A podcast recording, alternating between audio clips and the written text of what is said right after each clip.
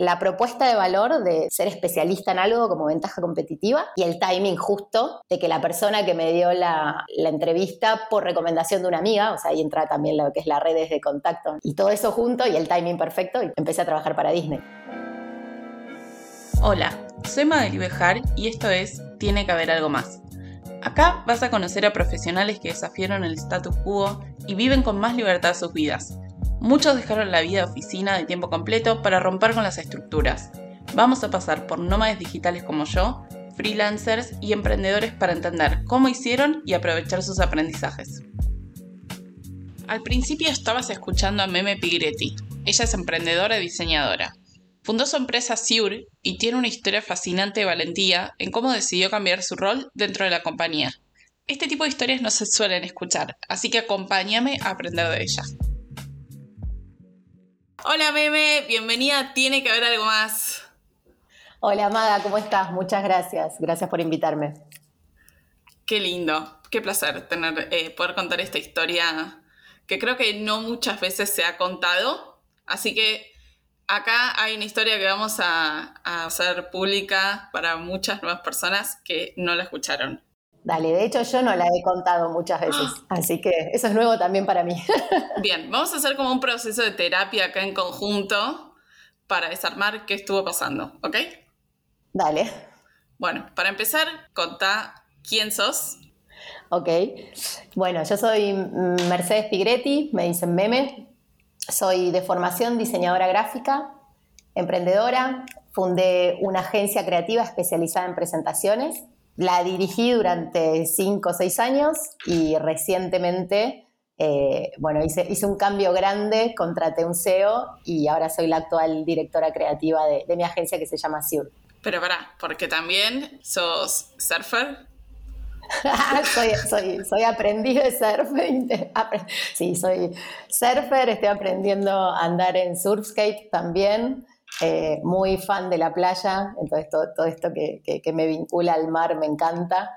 Eh, me encanta bailar, eh, me gusta mucho conectar con las personas, ¿no? en, diferentes, tanto en mi trabajo como en los entornos personales, armar buenos encuentros, mezclar gente que no se conoce entre sí y, que se generen como nuevas conexiones me, me apasiona mucho. Y bueno, eso entre otras cositas, pero principalmente creo que eso ocupa la mayor parte de mi tiempo.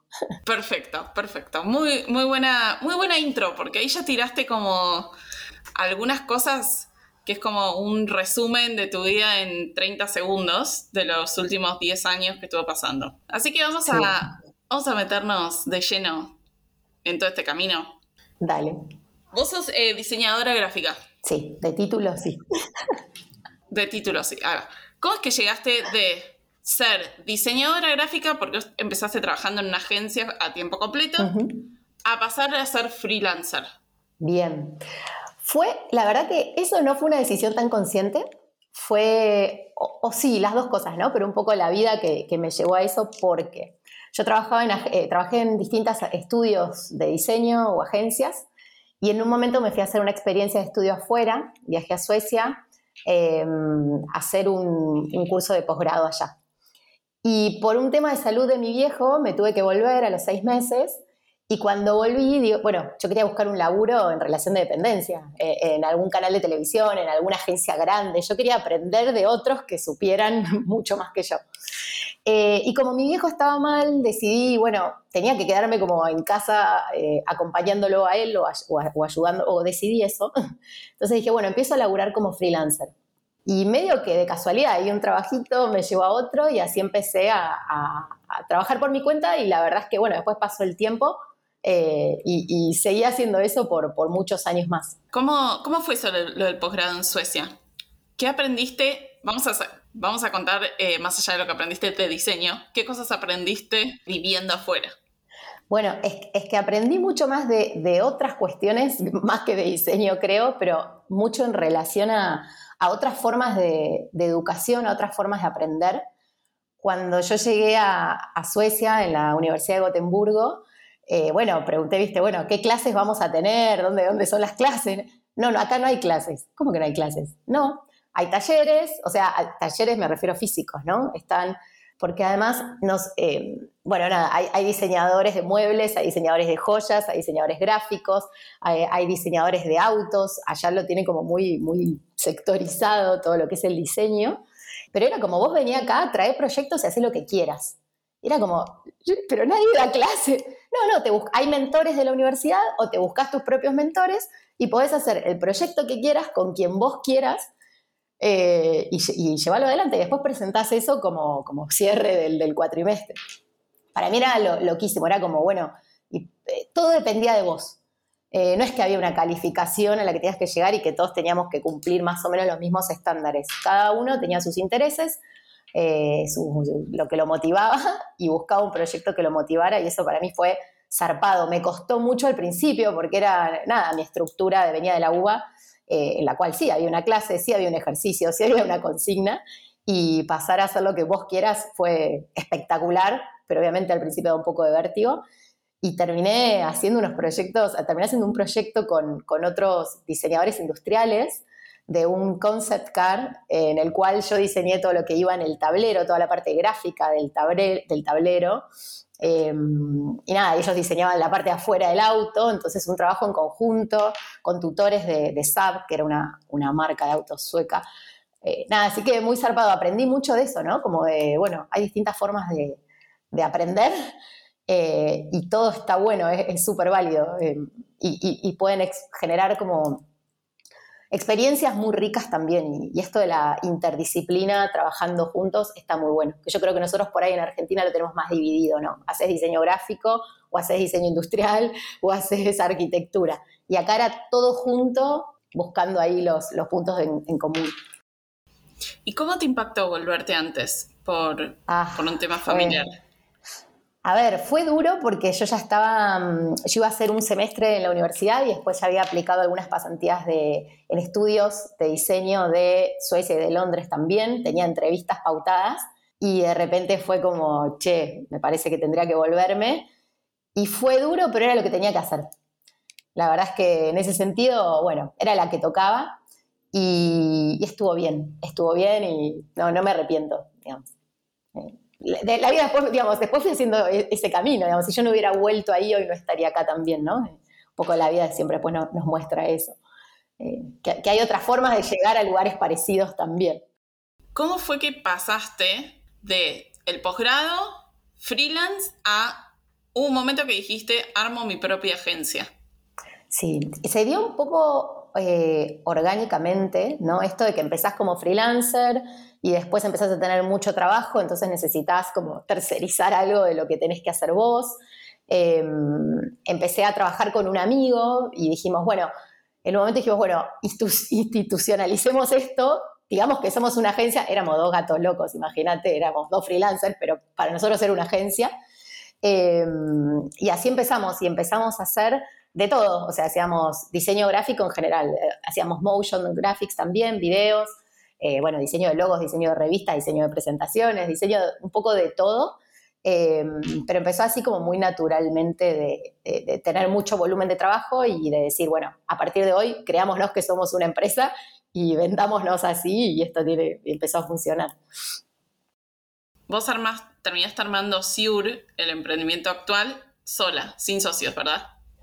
Sí, ¿por qué? ¿Qué pasó? Nosotros laburábamos mucho con cosas, que, con trabajos que nos llegaban por recomendación. Eh, y hubo un momento, no sé, una de las tantas crisis de Argentina, en el cual el, laburo bajó y empezamos como a tener muy poquito laburo. Y teníamos que salir a vender, algo que no se me había ocurrido antes. y dijimos, bueno, pero ¿qué digo? Porque salir a vender, para mí era decir que hacíamos logos, revistas, videos, páginas web, para mí no era creíble. Para mí una persona que hace de todo o sea, si sos una estructura gigante, sí, pero sos tres gatos locos y decís que haces todo eso, para mí no es creíble que lo puedas hacer muy bien. Y en ese momento fue que, medio decidimos como, bueno, separar los caminos y, yo seguí con lo que eran las presentaciones. Eh, por, un montón de cuestiones decidí que me parecía que ahí había, había algo como muy potente para, explotar, ¿no? Pero con, mi socio de ese momento seguimos laburando juntos en algunos proyectos, nada, la mejor nada, era una cuestión que queríamos como hacer cosas diferentes. Me llama la atención cuando dijiste como, bueno, nosotras somos muy parecidas, ¿no? Y se, se, puede notar el perfeccionismo en esta conversación, pero cuando vos dijiste como, me parecía a mí que no iba a ser creíble ofrecer muchas cosas, porque, viste, como si hace, hace mucho sos experta en poco. Sí. Esa es nuestra percepción, estoy segura que si igual vos salías con esa propuesta de valor, ibas a encontrar gente con la cual le ibas a vender y iba, a salir igual. Sí, pero no, porque, o sea, sí iba a encontrar gente, pero yo creo que nunca hubiera llegado a clientes como los que tenemos hoy, que son Disney, YouTube, eh, Google, eh, haciendo una agencia chiquitita que te dice que hace de todo. Ah, bueno, hay gente que lo puede hacer, son mega cracks, pero en mi caso me, daba la sensación de que no. Quizás sí tiene que ver con una cuestión de, estilo de personalidad y de foco, ¿no? Que, si abarco mucho siento que no, que, es difícil hacer algo muy bueno. Eh, sí tiene que ver, creo, con el perfeccionismo y lo que a mí me pasaba era, pasaba un poco por ahí, Maga, por decir, yo quiero ser muy buena haciendo algo. Eh, quiero ofrecer eso. Y yo era medio generalista, como que sí, eh, hacía un poquito de esto, tenía noción de esto, pero sentía que no había algo que yo dominara, decir, bueno, en esto soy buenísima. Y un poco por ahí también venía, ¿no? Esa búsqueda, creo. ¿Con qué tuviste que lidiar emprendiendo sola? es, a ver, Creo que cuando lo fui haciendo no me daba cuenta, pero es un peso muy grande cuando ya empezás a tener empleados, responsabilidades de, ese tipo. Es un peso muy grande tomar todas las decisiones importantes eh, solo, sola, ¿no? Eh, obviamente me apoyé mucho en mi red de, amigos y amigas emprendedoras y emprendedores, eh, que fue clave. Bueno, ahí te conocí a vos, Maga, también, porque era mi, era mi lugar donde era, está bien, yo no tenía un socio o una socia, pero iba ahí y tiraba todos los problemas que yo tenía y me ayudaban a buscar distintas formas de, encararlos y de resolverlos. Contá dónde, dónde es ahí. Ahí, en, este, ah, bueno, en este grupo de, emprendedores que, surgió de Emprending, una materia de, creo que hablaron en otro, en otro de los episodios con Santi Magnin, eh, en, en la Universidad de Buenos Aires de Ingeniería, que la abrían a otras disciplinas, y era un grupo de emprendedores que daba clases de emprendimientos, pero no con una teoría tan, tan definida, sino a partir de compartir experiencias, ¿no? Eh, y ahí podías encontrar gente que tenía otros negocios, pero problemáticas similares a las tuyas, y gente muy generosa en, tiempo y en ideas, que muy dispuesta a compartir y ayudar. Eh, así que esos eran como mis, entre comillas, mis socios con los que discutía los problemas que, que podía llegar a, o los desafíos que tenía la empresa algo más de emprender sola, porque se escucha, bueno, cuando estás en, en, temática de emprendimientos, ¿no? Se escucha mucho esto de ideal ser dos o tres en general, ¿no? Porque cuando uno está arriba, el otro está abajo y se va promediando las cosas.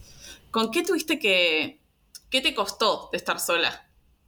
Em, hoy si me preguntabas me hubiera gustado tener un socio en un momento cuando en un momento sí que estaba desesperada por tener un socio o una socia y quería socio y, una persona, uno de los chicos de Emprending me dijo, mira, yo no sé si vos necesitas un socio, em, porque hay los recursos que necesitas los podés contratar, vos tenés una visión, sabés para dónde vas, fíjate si es un socio una socia o alguien a quien, a quien podés contratar y que haga el trabajo que vos no querés o no sabés hacer. Entonces en ese momento de, tomé esa decisión y creo que estuvo muy bien, también soy una persona bastante independiente, entonces quizás estar consensuando mucho más me hubiera costado en su momento, no lo sé. Obviamente uno con el diario del lunes no sabemos cómo hubiera funcionado con un socio. Creo que hubiera llegado quizás más lejos, más rápido, porque compartir, ser dos empujando, eh, empujando desde, el lugar de dueños, ¿no? O dueñas, es mucho más que una sola. Eh, así que creo, lo que más me costó fue la carga emocional de ok, tengo que despedir un empleado, lo tengo que hacer, o sea, lo tengo que procesar sola y me toca hacer cargo de esto sola. Y, esas cuestiones más difíciles y decisiones más difíciles, o no hay guita, ¿qué hacemos? Bueno, sola, ¿viste? Por eso, por eso te contaba que me apoyé en otras personas que me acompañaron, pero bueno, no, era, no eran los dueños. Claro. ¿Y cómo, cómo fue el momento de decidir emprender en hacer una agencia que hace presentaciones? Porque suena, es una idea como muy antiintuitiva. Como que seguro que hay un montón de gente que está fuera de la mente corporativa que dice, ¿quién pagaría por esto? Y a la vez tenés clientes gigantescos. Y los que tenemos que hacer presentaciones sabemos cuán doloroso es y siempre te queda horrible. Por suerte para nosotros. ¿Cómo llegaste a elegir que este era tu nicho y tu idea de negocio? Es gracioso porque viste que todo el mundo dice, no, siempre tu vieja, tu, familia te realienta a hacer lo que hagas aunque sea una cagada. Bueno, no, en mi caso mi hermana me dice, ay, pero las presentaciones ya fueron, el PowerPoint ya fue, no se usa más. Mi novio en ese momento me decía, vos tenés que hacer de todo, si vos podés hacer de todo, ¿por qué vas a hacer solo una cosa pudiendo venderle a los clientes de todo? Y yo con el foco de las presentaciones, pero ¿por qué lo hice, no? ¿Por qué, qué identifiqué yo? Obviamente era una apuesta, no sabía si iba a funcionar. Pero mm, con esto que te comentaba de ser especialista en algo y de que poder posicionarte como experto o experta en algo, eh, lo primero que hice fue decir, bueno, de todos los servicios que hoy puedo dar, hice una lista literal, como un Excel, eh, va, una tabla, porque no, era muy del Excel, pero sí hice una tabla en Excel, em, y ahí puse todos los servicios que yo, que yo daba, logo, diseño de revista, diseño de página web, lo que fuera, ¿no? Ilustración, eh, presentaciones.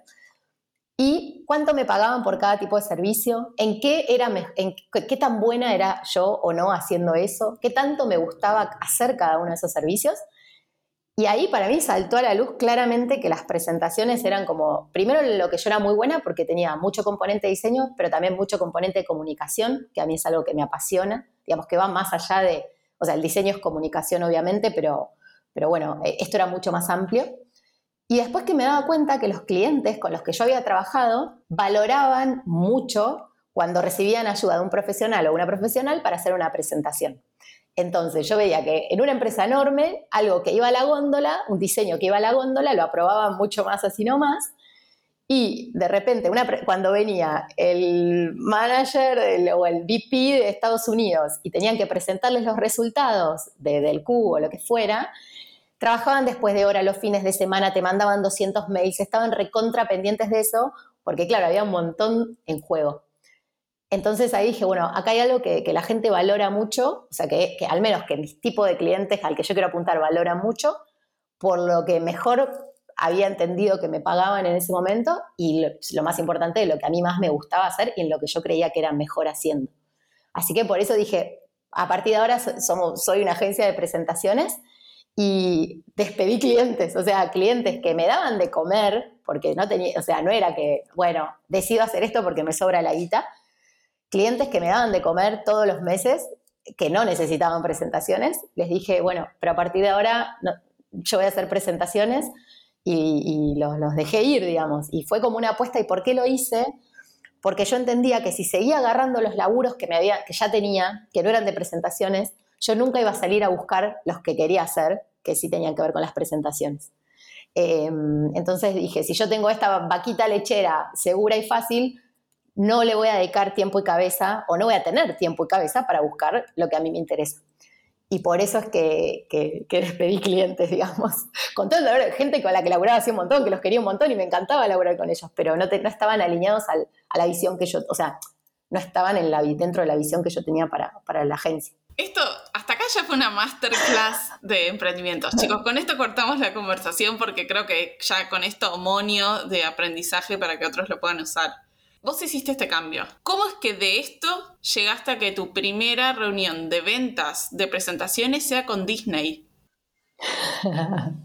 bueno, yo eh, en ese momento había hecho un curso de diseño y negocios en el Centro Metropolitano de Diseño de, la Ciudad de Buenos Aires y nos habían hablado de que si vos querías llegar, que, no sé, venderle a dos, tres personas, tenías que escribirle a 300. O sea, entonces, y, la metodología no la recuerdo bien, pero era algo como, hacía una lista de 100 personas que conozcas, que conozcan a 100 personas más, y que no sé, bueno, era como una cuestión así. Entonces hice esa lista y dije, bueno, ¿qué amigos o amigas trabajan en empresas que puedan llegar a necesitar presentaciones? o me pueden presentar a alguien que trabaje en una empresa que pueda llegar a necesitar presentaciones. Y así empecé a contactar a todos mis amigos y amigas, a los que tenía, digamos, más confianza y demás. Y una amiga me dice, yo tenía un amigo, nada que ver, que había conocido en la vida, que trabaja en Disney. Le paso tu contacto. Bueno, dale. Le pasa mi contacto, yo me presento, digo, hola, soy Mer, tengo una agencia de presentaciones. Y mm, me dice, uh, buenísimo, dale, eh, sí, obvio que, que conozcámonos, para ver qué hacen, eh, venite el lunes. era viernes. Y yo me quería matar, Maga, porque yo no tenía muchas presentaciones hechas en ese momento. Y le iba a mostrar nada más y nada menos que a Disney, que son recontra expertos en comunicación. Eh, nada, le tenía que mostrar lo, que tenía y no tenía nada, no tenía muchas, había hecho un par de presentaciones, algunas ni se pueden mostrar porque son reconfidenciales. Nada, crisis, yo recibí ese mail, primer segundo feliz de la vida que había conseguido la reunión, al instante siguiente llorando desconsoladamente de qué carajo le voy a mostrar a esta gente. Y lo que hice fue, mm, viste que habla, bueno, se habla mucho del, MVP en, en, emprendimientos. Agarré, yo tenía varios videos hechos y agarré y hice un reel con pedacitos de videos que decía, todo con música, power y qué sé yo, que decía, somos una agencia de presentaciones, chan, chan, y venía tipo de los videitos, que algunos tenían, tenían eh, gráficos, tenían cosas animadas, copadas y tenían una linda estética, pero nada, que no era una presentación. Y bueno, y agarré el reel, tenía onda y, lo llevé, pero muerta de miedo, digo, ¿qué le voy a mostrar un video a Disney? Yo estoy loca, ¿viste? ¿Qué carajo acá? Y nada, y esa reunión, obviamente yo súper eh, nerviosa, eran dos, personas los que me entrevistaron, y la típica de policía bueno, policía malo, a uno le parecía todo maravilloso y el otro, eh, que hoy tengo mucha confianza con él, me dice, bueno, pero ¿cómo, cómo sé que vos podés hacer una presentación? ¿Viste? Como, y nada, y le, conté, bueno, la experiencia que yo tenía y que, se aplicaban los mismos criterios de comunicación y demás, y no sé por qué, creo que justo tenían la necesidad en ese momento de, de una presentación importante que tenían que hacer para el VP de, ellos, de la TAM. Y bueno, y ahí entré a ayudarlos a ellos. Es como la propuesta de valor de, ser especialista en algo como ventaja competitiva y el timing justo de que la persona que me dio la, entrevista por recomendación de una amiga, o sea, ahí entra también lo que es las redes de contacto, ¿no? Y, y todo eso junto y el timing perfecto y todo eso dio que empecé a trabajar para Disney pero no es que la tenía clarísima y sabía cómo venderla a Disney, ¿no? Y después repliqué un poco el mismo modelo para todo, digamos, de la misma forma, una amiga que trabajaba en Google mandó nuestras credenciales y como seis meses después eh, nos contactaron. Y yo creo que, ese mail que se había mandado seis meses antes a la persona que nos contactó, que era la, la gerente de marketing en ese momento de Google, le quedó en la cabeza porque no era tan común una agencia especializada en presentaciones. Entonces, de nuevo, ¿no? E, el nicho y la especialización como ventaja competitiva y que hizo que esa persona que seguro recibía mil millones de mails de agencias creativas se acordara seis meses después de que alguien le había pasado la información de una agencia de presentaciones. Increíble. O sea, muero por estar eh, mirando esa reunión con los dos ahí y vos mostrando un video. Un video, no lo puedo creer. No entiendo, no, Me no, imagino las caras y pasó, ¿eh? E, esto también es un buen aprendizaje. Es como mandate con lo que tengas, no esperes a que sea algo perfecto, porque si no, no empezás nunca, digamos. Bueno, y ahí después. Qué cara de piedra. Eh, después que Ciro empezó a crecer, mira, hay una mm, entrevista que te hicieron en el 2019 donde te preguntaban cómo, cómo es ser CEO de tu propia agencia, ¿no? Cómo, cómo es ser la capitana de tu compañía. Vos habías dicho, muy contenta, que ser, que ser CEO es dejar de diseñar. Como obviamente cuando te pones a dirigir una empresa, dejas de estar en el operativo y dejas de hacer eso, por lo cual quizás empezaste esa compañía, ¿no? Ahora, dos años después, renunciaste a este puesto. ¿Por qué pasó eso? Sí, está buenísimo que traigas eso, Maga, porque mm, me parece clave, ¿no? Eh, como transmitir este mensaje de que no sabemos lo que, o sea, yo creo que en general la gran mayoría de los emprendedores aunque parezcan muy seguros, no, sabemos muy bien cómo nos va a salir lo que estamos haciendo.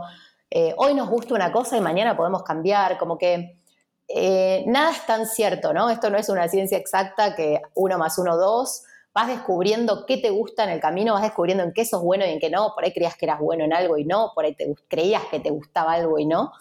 Y es cierto, yo lo que hice en la primera parte de, o sea, en la primera parte de la, empresa, lo que hice fue elaborar como diseñadora gráfica, atención al cliente, bien, bien metida en, las operaciones, ¿no? En el core del negocio. Y después, intencionalmente, yo solita me fui corriendo de ese lugar. Fui lo que me parecía fantástico era poder apalancarme en el talento de otras personas y empezar a multiplicar ese talento, que ya no era que todo dependía de mis horas, de, las horas de meme, el talento de meme, sino que de repente en, el mismo día había cuatro personas recontra talentosas haciendo cosas increíbles. Entonces, eso es lo que a mí me gustó mucho de, de, escalar de alguna forma, de hacer crecer la empresa y de yo correrme de ahí para que otros que podían hacer eso hicieran eso y yo que en ese momento pensaba que nadie más podía dirigir la compañía, me dedicara a dirigir la compañía. Entonces, no es que terminé siendo CEO casualidad, para mí era un honor decir, che, logré correrme de las operaciones, ya no estoy en estos mails, ya no estoy en este quilombo, ya no estoy, y ahora me ocupo de dirigir la empresa. En ese momento me parecía algo como muy challenging y me entusiasmaba mucho y mm, no sé, me parecía que era el próximo paso lógico. Eh, era lo que yo había aprendido que se hacía, digamos, como emprendedora. Como, bueno, ya está, esto funciona, ahora ponete a dirigirlo. Y que otros hagan lo que vos empezaste haciendo. Eso era lo que yo había entendido al menos. Y hoy lo cuestiono un poco, ¿no? Porque si no, creo que mucha gente que es muy buena haciendo algo, empieza una empresa porque es buena, le empieza a ir bien y después deja de hacer eso para lo que es bueno o buena. Eh, y a veces está bien que dejes de hacerlo si es lo que realmente te hace sentido, pero otras veces tal vez es, más cuestionable. Eh, lo que pasa es que obviamente en las primeras etapas de un emprendimiento nadie tiene guita para pagarle un CEO. Es como, bueno, o, te asocio o no sé, pero es más fácil por ahí pagarle a alguien que haga un trabajo operativo o más accesible pagarle a alguien que haga un trabajo operativo que a un CEO. Pero bueno, está bueno, aunque uno haga ese rol y cumpla ese rol, siempre estar atento a, che, ¿soy la mejor persona para hacer esto? ¿Me gusta hacer esto? ¿Puedo hacer esto por un montón de tiempo? ¿Qué aprendiste siendo CEO?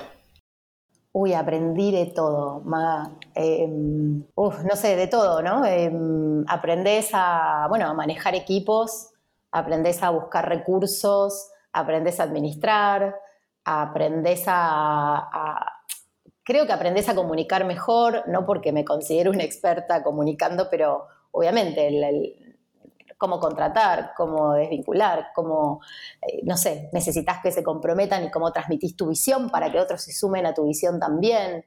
Em, aprendes de impuestos, aprendes de finanzas, eh, de todo. La verdad es que em, no todo lo haces súper bien, ¿no? Claramente, pero empezás a tener un poquito una noción de todo. Eh, y eso sí es algo interesante y, y zarpado, digamos. Por eso es lindo haberlo hecho.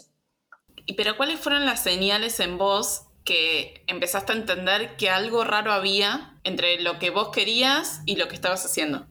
Para mí lo más, bueno, no lo más fuerte, pero la, la primer señal en la cual todavía no entendía a, dónde me iba a llevar fue que justamente en 2019, eh, cuando estábamos como, nada, estamos trabajando muy bien, haciendo eventos muy copados, con unas megas pantallas, estaba como un muy buen momento de la empresa, Em, era el momento en el que mejor cosas, estábamos haciendo mejores cosas y era el momento en el que yo menos las, lo disfrutaba, porque era como, yo ya estaba fuera de eso. Entonces, lo que a mí me encendía, que era estar resolviendo los temas de los clientes, ayudar con eso y hacer esas mega presentaciones, no las, las estaba mirando de costado.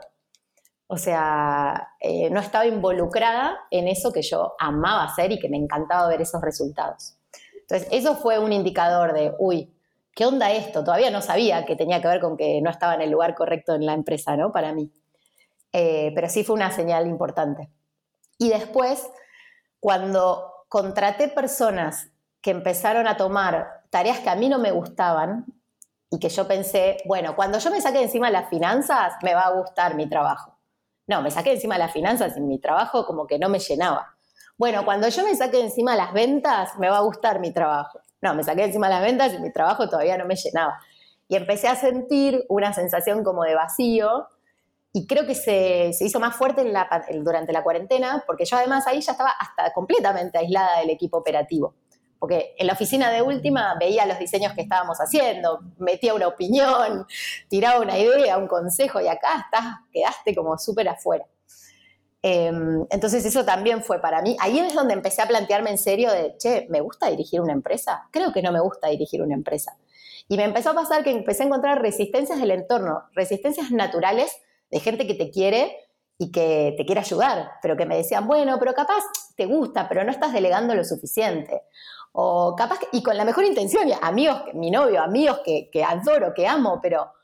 y yo había algo que a mí adentro no, no me hacía sentido, no me gustaba, no, no, pero tampoco entendía cuál era la salida, porque ¿cómo se hace? ¿viste? ¿Cómo se deja de tener una empresa? Em, y, bueno, y hubo una, una experiencia que tuve de, para mí, lo que fue, digamos, la, la, patadita final de decir si esto, o sea, ya lo venía procesando y cuando dije, basta, yo no tengo que seguir haciendo esto, fue cuando hice una, una toma de ayahuasca eh, en la cual es, bueno, es una experiencia así como muy personal, en la cual veo que se apaga el ego y queda lo que sentimos de verdad. Y ahí lo que yo sentí es, ¿qué carajo hago dirigiendo una empresa eh, a la forma de, los, de, los, hombres o de mis amigos emprendedores que conozco, si esto no tiene nada que ver conmigo, a mí me gusta crear, a mí me gusta ayudar a los clientes a que se comuniquen mejor, eh, no me gusta el lugar en el que estoy, esto tiene que terminarse. Entonces, después de esa experiencia, sí empezaron las, bueno, ¿qué posibilidades hay? ¿Qué hago? ¿Vendo la empresa? Porque ahora tengo con el diario del lunes, sé que podía poner un SEO, pero en ese momento era, vendo la empresa. Ya, yo por mí la regalaba, porque era como, esto yo ya no lo, no, ya entendí que no va más para mí, pero ¿qué hago? Y empecé a hablar con gente a ver si la podía eh, o se la podía vender, pero éramos un equipo chico, entonces no era tan atractivo quizás, pero tenía buenos clientes. Y bueno, no sé, me busco un socio, esa era otra opción pero bueno, pero no sé qué. Bueno, y, ahí, no sé si fue mi novio o alguien que me dijo, ¿por qué no pones un SEO?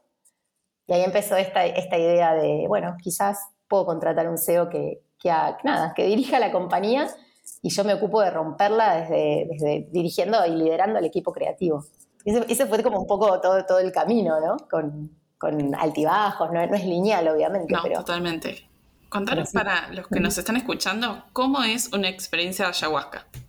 Uy, eh, eh, podés esperar cualquier cosa. O sea, obviamente yo puedo hablar de mis experiencias con la ayahuasca.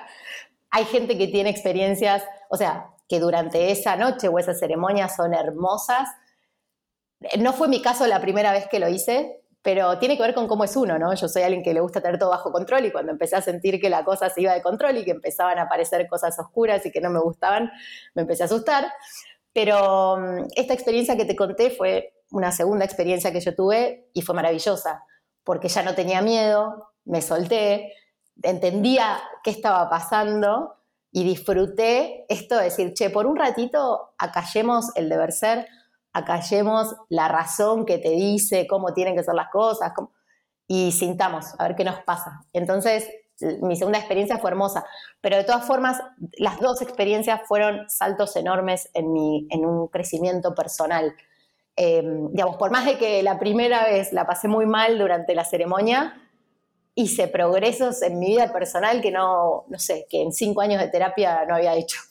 Entonces, a ver, no es algo ni para todo el mundo ni para cualquier momento, pero es algo que a mí, las dos veces que lo hice, me, me sirvió mucho para, esta, para esto, para, para ver lo que de verdad hay adentro sin ruido. Después es qué haces con eso que viste, que es otro tema. Pero para mí fue maravilloso. Aunque la primera fue muy dolorosa, fue maravilloso. ¿Dolorosa qué? ¿Emocionalmente? ¿Físicamente? ¿Qué estamos hablando? No, fue más eh, dolorosa emocional y psicológicamente. físicamente, que yo tenía mucho miedo, no pasó nada. Yo pensé que, era un horror, que te cagabas, que te vomitabas encima y no, nada que ver. es algo bastante controlado, depende de cada uno. Pero sí, emocionalmente, decir, uy, todo esto está dentro mío, uy, eh, cosas duras que te ponen frente y que las tenés que mirar eh, a la cara, a los ojos, lo que fuera, ¿no? Pero bueno, muy sanadoras, porque sanar a veces eh, es enfrentar lo que no queremos enfrentar. Entonces, en ese sentido creo que era también difícil, ¿no? Eh, yo, o sea, fui con una expectativa de, ay, la voy a pasar bárbaro, como que esto va a ser re iluminador, y sí, fue re iluminador, pero para llegar a la luz tenés que pasar por la oscuridad profunda, o al menos esa fue mi experiencia. Otras personas no tuvieron esa experiencia, tuvieron otra experiencia, pero bueno, ya la segunda vez más, más, no sé, más entregada, fue otra, otra experiencia mucho más suave. Bien, para quien lo quiera probar, eh, recomendamos primero eh, investigar y conseguir buena información antes de mandarse y estar preparados si quieren hacer una experiencia así. Sí, no, no, te dice algo que uno realmente se siente, no, no, es, no es para cualquiera ni para cualquier momento. Y en un entorno cuidado y con mucho, mucha contención también, ¿no? Ahora, cuando aparece esta idea de tengo que poner un SEO. ¿Qué se te jugó a vos también al como admitir esta idea y comunicársela al resto? Bien. Bueno, a ver, admitirla no me pareció difícil porque para mí lo difícil fue el proceso previo. El empezar a estar incómoda en el lugar en el que estaba, el descubrir que mi día a día en el trabajo yo no lo disfrutaba, cuando yo soy una persona para, la, para quien el trabajo es muy importante y lo disfruto mucho en general, me gusta laburar, y eso fue lo más difícil, fue decir, che, en el lugar en el que estoy no va. Entonces, tomar la decisión de, incorporar un SEO era casi, fue al revés, fue un alivio enorme, fue, fue hermoso, y cuando lo conté, ya mi entorno conocía de dónde venía esta decisión, entonces fue como muy fácil. Lo que tal vez no es tan fácil y no lo sabía, porque contratar un SEO fue fácil para mí. Lo que creí, o sea, lo que no fue tan fácil fue entre comillas, soltarle la mano, o sea, decir, bueno, a partir de ahora estás no solo porque te voy a acompañar, pero todo esto lo, tenés que gestionar vos. Yo no, no, o sea, no ser la coseo del SEO, ¿no? Que es como cuando estás acostumbrada a resolver todos los quilombos, ves un quilombo y lo querés ir a resolver, te querés tirar de cabeza. Em, y por ahí la persona tiene otras formas, otros tiempos, otro estilo, o, o no ve ese problema, y vos tenés que confiar en eso, obviamente con mucha conversación, pero eh, me parece que ese es el desafío más grande, cuando empieza a suceder. O sea, contratarlo, no sé si fue un acto inconsciente o qué, no me costó. Eh, lo que me costó fue entender que yo tengo que, dejar permanentemente eso, o sea, no permanentemente, pero dejarlo hacer su laburo. Y justo hoy tuvimos una conversación hermosa con él, en el cual, eh, gracias a, Jonás Mose, un, mi coach en estos temas de negocios, entendí que tenía que correrme definitivamente de ese lugar porque si yo lo seguía asistiendo al nuevo SEO, no me iba a despegar de ahí, y yo hoy necesito como una desintoxicación del rol para poder estar plena en lo que tengo que hacer. Eh, y tuvimos una conversación muy linda en la que fue, mira, esto es como, yo tengo que desintoxicarme, necesito que vos no me tientes, necesito que no me invites a participar de tus decisiones, necesito que las tomes solo, o sea, confío en vos, confío en tu criterio plenamente. Cuatro meses laburamos juntos, va a ser lo, lo que tenga que hacer. Eh, y trata de no, no, no, no, nada, eso, no darme tanto lugar a mí y yo voy a tratar de no meter, no tratar de meterme tanto. Eh, y ahí está el desafío. Eh, Seba, mi, mi CEO, yo lo adoro, nos conocíamos hace mucho y lo entendió perfecto dijo, olvídate, bueno, vamos por esa. No sabemos cómo vamos a hacer, ni yo para no meterme, ni él para no preguntarme, pero bueno, vamos a ver, es, un, lindo desafío, creo, por delante. Qué conversación eh, impactante. Creo que tu, historia... Tremenda. Tu historia me parece que es media inspiradora en cuanto a autoconocimiento y tener la valentía de decir, doy un paso al costado y me corro a este lugar, que es lo que siempre nos dijeron que había que hacer, que si tenías tu empresa tenías que ser CEO. Entonces, desafiar esto me parece que, a través de los años como una transformación en voz impresionante para poder llegar a, esta conclusión. Es zarpado. Yo, obviamente, tengo esta personalidad de estar como siempre revisando, ¿no? Cómo soy, cómo estoy cambiando y demás, pero realmente creo que como emprendedor o emprendedora, lo mejor que puedes invertir tu tiempo es en conocerte.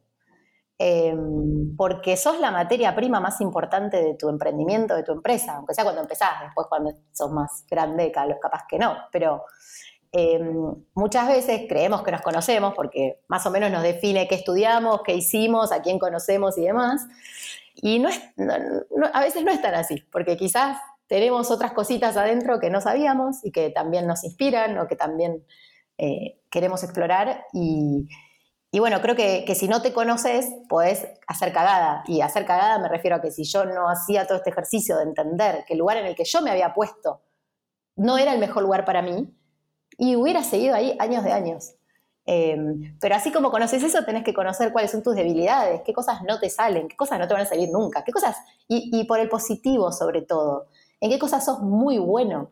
Yo uno de los, de los hallazgos que tuve con esta decisión de poner un SEO es con reconectar con lo que yo era buena y decir, ¿qué hice tantos años en mi empresa afuera del lugar en el que yo soy mejor, o sea, lo que mejor hago en mi vida, o sea, en mi vida profesional, es ayudar a nuestros clientes a comunicarse mejor a través de presentaciones efectivas, visualmente bellas, impactantes. por cómo me corría ese lugar. O sea, que era donde yo más podía aportar y me puse a hacer números, recursos humanos. Eh, entonces, por eso digo, creo que es importante conocerse y uno va cambiando, vuelvo a lo que decíamos antes, no es que me conozco hoy y ya está, siempre que voy a querer hacer esto. Capaz cambiamos, por eso también es conocerse. Che, estoy cambiando. Lo que hasta ayer me hacía feliz, hoy tal vez no me hace tanto sentido. Y, animarse a eso, a, a, mirar y después saber que siempre va a haber gente que te ayude, que te acompañe, que vas a encontrar la forma a mí me parecía imposible dejar de dirigir la empresa. Digo, ¿cómo hago? Porque, bueno, la encontré, vamos a ver si funciona. Después, con, digamos, con cinco años te voy a poder decir si esto funcionó. Pero lo que sí te puedo decir es que como iba, ya no iba a funcionar, porque a mí eso ya no me motivaba. Y sin motivación no iba a ir a ningún lado. Así que sí, banco mucho el, el conócete a ti mismo y para mí esa es la clave de, todo emprendimiento, de todo emprendedor, de toda persona humana, ¿no? Pero sobre todo si, si hay otra, o sea, si hay toda una estructura que depende de vos, por lo menos sabés quién sos y qué querés en la vida. Lo que puedas, lo que puedas descubrir de eso. Sí, sí, que es re difícil, ¿no? Porque totalmente vamos, cambiando. Y si, si todo, y también si, si sos de esos que, que busca cosas nuevas, obvio que vas a cambiar y obvio que las cosas que querés van a cambiar. O sea, no hay chance que, que sigas igual. ¿Cuál crees una creencia de la cual te deshiciste estos últimos años? Uy, qué buena pregunta. Em, Ojalá los que están escuchando esto hubiesen visto la cara que acaba de hacer. es que es como que, ¿sabes? Bueno, creo, em, bueno, yo vamos a decir, tengo 37 años, que creo yo que es una etapa en la que uno empieza a decir, che, estas creencias que tenía, la sigo sosteniendo, no, no sé. Es como una etapa muy de decir, esto ya no me representa, esto lo sostuve un montón de tiempo y ya no. Creo que, bueno, o sea, últimamente la más fuerte es esta, es la de decir, yo tengo que ser la que dirija mi compañía y, poder decir, yo, hey, yo soy muy buena haciendo otra cosa y tengo un lugar en mi compañía para hacerlo, por suerte, y, y lo puedo hacer, que parecía imposible dentro de muchas otras creencias, ¿no? Pero eh, hay mucho, bueno, yo al menos arrastro mucho del deber ser, de las responsabilidades, de cumplir con lo que los demás esperan de una, em, y de a poquito tratar de ir despegándome de eso, que no es fácil. No, porque eso es lo que nos sostuvo, claro, todo eso nos sostuvo hasta hoy, digamos. Em, eh, y, y ir descubriendo qué me hace bien hoy y qué puedo elegir ese camino por suerte. Sí, totalmente. Y la culpa también es algo que heredamos mucho. Uh. es tremenda la culpa. Bueno, una de las cuestiones por las que a mí me costaba soltarle, entre comillas, la mano a mi SEO era, yo viéndolo de afuera me di cuenta que el trabajo de SEO es un trabajo, es un rol, el rol de SEO es un rol muy solitario.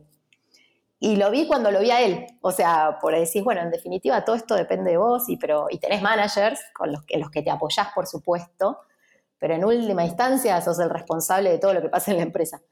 Eh, y viendo eso me costaba, viste, me daba mucha culpa decir, em, te, dejo. Me daba mucha culpa decirle, che, si yo me sigo metiendo en esto, no, no, voy a poder dejar de meterme. Eh, porque no quería dejarlo solos, me daba culpa. Y la verdad es que con una, nada, entendiendo que no era así y una buena conversación, por suerte lo, lo pudimos como encaminar. Vos que estos años estuviste muy metida en el mundo corporativo, eh, sobre todo de América Latina, y siempre vemos que las mujeres están en una posición a veces de desventaja, cuesta más hacer las cosas, hay como se juega un montón el síndrome del impostor y todo cuesta un poco más, como la brecha de, de género y salarial. ¿Cómo crees vos que se puede ayudar a las mujeres a que sean más escuchadas en estos ambientes? Qué excelente pregunta. Em, a ver, creo que el, primer punto es visibilizar estos temas, digamos. Eh, yo creo que obviamente se está empezando a hablar mucho más de esto, pero muchos hombres estoy segura que no registran que muchas mujeres se sienten así, que no se sienten escuchadas. Entonces, es como que hay un elefante blanco en la sala, hablemos de esto. O sea, che, cuando hiciste esto, yo no me sentía escuchada. Cuando yo dije algo y mi compañero dijo lo mismo, y vos le dijiste a mi compañero sí, yo no, no me sentí validada. Cuando alguien te está hablando y le se dirige al hombre en lugar de dirigirse a la mujer, hay que decir, che, estamos los tres. Como, no es fácil, obviamente, porque tampoco queremos ponernos en un lugar de víctimas. Entonces es como un lugar medio difícil, ¿no? Pero creo que, una acción a tomar es empezar a hacer visibles estas cuestiones. Frente, frente a los hombres y también mucho de conversación entre las mujeres para entender, bueno, si hay otras que están pasando lo mismo. Eh, nosotros, eh, bueno, a partir de esta experiencia de, de ayahuasca que te contaba, una de las cosas que me surgió es, che, quiero ayudar a la gente a hacer mejores presentaciones y especialmente a las mujeres. O sea, mujeres corporativas que lleguen a los lugares que merecen ocupar porque pueden comunicar bien sus skills, sus resultados, su laburo y demás. Eh, hicimos con una de nuestras mentoras en comunicación, con Flor Polimeni, un workshop que se llama Finding Your Voice, que tiene que ver con empoderar a mujeres para que frente a las problemáticas de comunicación a las que se enfrentan a diario, encuentren como herramientas de abordaje de, estos temas, ¿no? Y, posibles como formas de encararlo. Em, y sí es interesante esto de armar un espacio solo de mujeres también para tener esas conversaciones. Porque si hay hombres probablemente nos sintamos más limitadas, no nos animemos a decir, che, yo me siento así, yo me siento pasada por encima, yo siento que a mí no me escuchan.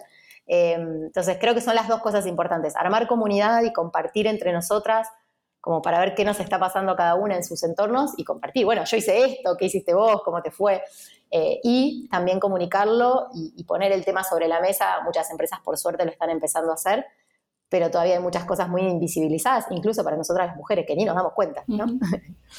Sí, sí, y pasa un montón, pasa mucho más de lo que creemos y de lo que aceptamos. Sí, eh, a, través de estos talleres es zarpado lo que escuchás, eh, porque yo estoy muy metida en el mundo corporativo, pero desde afuera a su vez, ¿no? Eh, y cuando escuchás lo que pasa, no lo podés creer.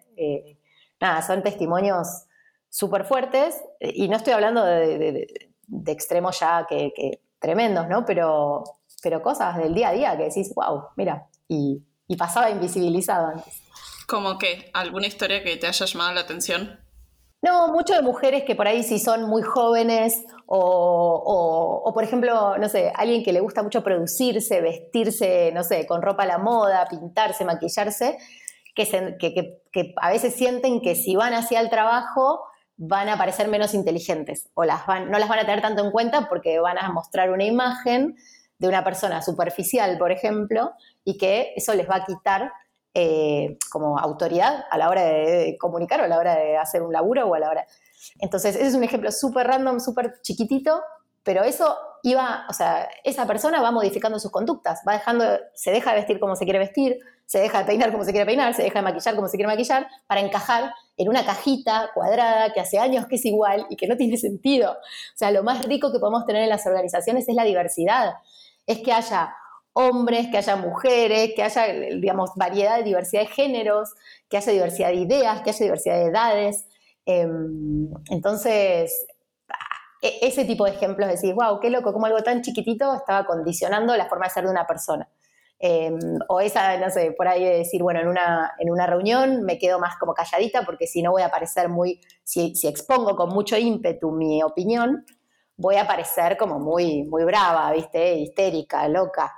Eh, cuando, nada, un tipo la expone fuerte y no pasa nada. Entonces, bueno, todo eso también se puede decir, digamos, si una mujer se pone muy vehemente en una charla o en una discusión de trabajo, que pueda decir, miren, yo sé que ustedes me ven así y soy mujer y parezco una loca, pero no tiene nada que ver con eso, escuchen lo que estoy diciendo, porque realmente esto a mí me afecta por tal cosa y tal cosa, tal cosa, por eso me pongo así, hablando del trabajo, ¿no? Pero visibilizar eso también me parece interesante. Y así un montón de ejemplos, pero es tremendo. Es que es terrible porque es una línea muy fina donde las mujeres tenemos que estar, como no seas mucho de nada, ¿viste? Porque si no... Totalmente. No, puedes estar muy arreglada, pero no puedes ser muy inteligente, pero no puedes ser muy agresiva. Es como... Ni muy desarreglada, ni, ni muy suavecita. Claro, qué estrés. Obviamente, después para que... Eh, yo creo que, ojalá que cada vez más a través de los años en las cabezas de las organizaciones haya más diversidad, porque ahí está, ahí está el tema, si siguen siendo todos hombres, Totalmente. o sea, claramente las mujeres tienen la misma capacidad que para hacer cualquiera de estas tareas, bueno, ahí se juega un, un status quo, ¿no? Como que se tienen que romper como son esos directorios de organizaciones, pero si no siempre están los mismos lugares ocupados. Tal cual, y, siempre como un mismo estilo de liderazgo, ¿no? Y eh, yo eso lo, vi mucho en el ámbito emprendedor, que obviamente la mayoría de los modelos, al menos en, los ámbitos en los que yo me movía, de emprendedores, eran hombres. Hombres e ingenieros. Imagínate para mí, mujer del palo más creativo. Claro, ¿y yo qué hacía? Para mí eso era lo que había que hacer. Entonces, si venía uno así recuadradito y me decía que yo tenía que hacer esto, trataba de... Estoy, obviamente estoy, eh, como generalizando, y no es que todos los hombres son ingenieros, son duritos y cuadrados, pero digo, a lo que voy es tratar de replicar otros modelos no tiene ningún sentido. Una o uno, pero hablo de yo como mujer, tenés que encontrar tu propio estilo. Y a mí eso me llevó mucho tiempo. Pasé mucho tiempo imitando la forma de liderazgo y de hacer empresas de los hombres, de los hombres que yo tenía alrededor, que eran lo más, que los amo, que son mis amigos, mis colegas. Pero eh, cuando muy a poquito, y todavía me cuesta, pude entender que yo tenía mi propio estilo, que yo tenía mi sensibilidad, que yo tenía mi emocional, que era muy alto en mi caso, o sea, y que a mí no, no podía pensar como un robot porque lo, lo emocional me atravesaba y que es parte de la vida y creo que las mujeres podemos traer eso a la mesa, empieza a ser algo más genuino, porque tratar de imitar algo que hace otro es una estupidez, no me va a salir nunca. Entonces, el otro lo hace porque es el otro. Eh, yo puedo hacer lo mío y va a ser distinto y va a ser maravilloso y va a ser único, porque es mío. y así como cada uno tiene que ver, que, o sea, obviamente los modelos están buenísimos porque podemos encontrar, digamos, herramientas, formas de hacer las cosas que no se nos hubieran ocurrido, aprender, desafiarnos y incorporar algo que no teníamos pero tratar de copiar todo y seguir con un, único modelo no nos va a llevar a muchos lugares interesantes. No, está genial. Además, teniendo en cuenta que todos los libros que leemos los escribieron hombres. La mayoría sí. De empresa, de management, al menos sí. Y porque sí, porque era lo único que había. Eh, para las próximas mujeres CEOs que nos estén escuchando, vamos a comprar sus libros cuando los escriban. Totalmente. ¿cuál crees que fue el mayor riesgo que corriste? Eh, no, a ver, no sé si objetivamente, pero a nivel de cómo lo sentí, eh, contratar las primeras y primeros empleados. Porque era decir, che, en este momento en que yo no sé si voy a comer en dos meses, asegurarle a alguien un trabajo que implique que, la continuidad hasta, hasta que la relación se termine era un montón. Em, creo que ese, para mí, al menos de, como desde mi percepción, era el riesgo más grande, como lo sentí. Pero bueno, no había forma de crecer si no tomaba ese riesgo tampoco. Para esta parte, quiero que recomiendes a quienes nos están escuchando dos cosas. Un podcast y un libro, que puede ser que estés escuchando ahora o que, te haya gustado mucho. Bien. Libros. Eh, perdón, podcast, no escucho muchos podcasts. Así que no, tengo, o sea, he escuchado algunos podcasts, pero no tengo uno que así que digas, me encanta como para recomendar. Eh, y libros, a ver, así más del palo de, management, em, me, gusta, me gustó mucho Radical Candor, porque a mí me costaba al principio, por, por mi personalidad, ¿no? Me costaba tener algunas conversaciones medio difíciles, pero necesarias en la empresa. Y, creo que ese libro estuvo muy bueno en ese sentido. Y después, a nivel de la vida, a mí soy muy fan de Maricondo y la magia del orden. Me parece un librazo. ¡Ay, lo estoy leyendo ahora! Ah, es un librazo. O sea, este concepto de, deshacerse de lo que no nos hace felices, que obviamente ella lo aplica al orden de la casa, ¿no? Que si tenés poquitas cosas, te quedas con todo, todo lo que tenés, lo amás. Bueno, mira, mi biblioteca no está muy llena por eso. Em, y lo mismo el placar, lo mismo todo. O sea, tener pocas cosas y las que realmente te producen felicidad y eso aplica a, la vida, a las personas que tenés alrededor, a, las cosas que elegís hacer. Eh, nada, es un desafío hermoso y a mí me gustó mucho ese libro y nada, creo que me cambió la vida. Uy, qué lindo. Entonces, bueno, voy a apurar para terminarlo. Sí, sí, sí. Pero haz los ejercicios porque, viste, esa es la clave. Hacelo. No, no te apures por terminarlo, apúrate por hacer lo que te dice que tenés que hacer. No, no, yo ya separé una valija y una bolsa de ropa que se va de mi placar. Hermoso, hermoso. Estoy en eso. Hermoso. Eh, lo y cuando te toquen las fotos, te morís. No, claro. Hay un capitulito que es, bueno, ahora las fotos, quédate solo con las fotos que te dan felicidad. Tremendo. Llegué a la parte que hice los libros. Como. Ah, ¿viste? Bueno, yo regalé bocha de libros. Bueno, vos estabas en un chat que yo empecé, ¿quién quiere este libro? ¿Quién quiere este libro? ¿Quién quiere este libro? Librazos, pero que no me decían feliz tenerlos. Entonces, chao. Uy, qué bien. Bueno, bueno, ya tengo yo, me llevo un challenge para, para limpiar mis libros. Vamos a regalar cosas.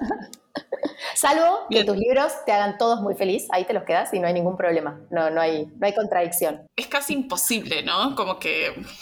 Bueno, salvo muy fanático de los libros, puede pasar, pero, pero sí, raro que todos te generen como esa alegría. ¿Qué le dirías a la meme de hace cinco años atrás con todo lo que aprendiste hoy? Ay, Dios, que,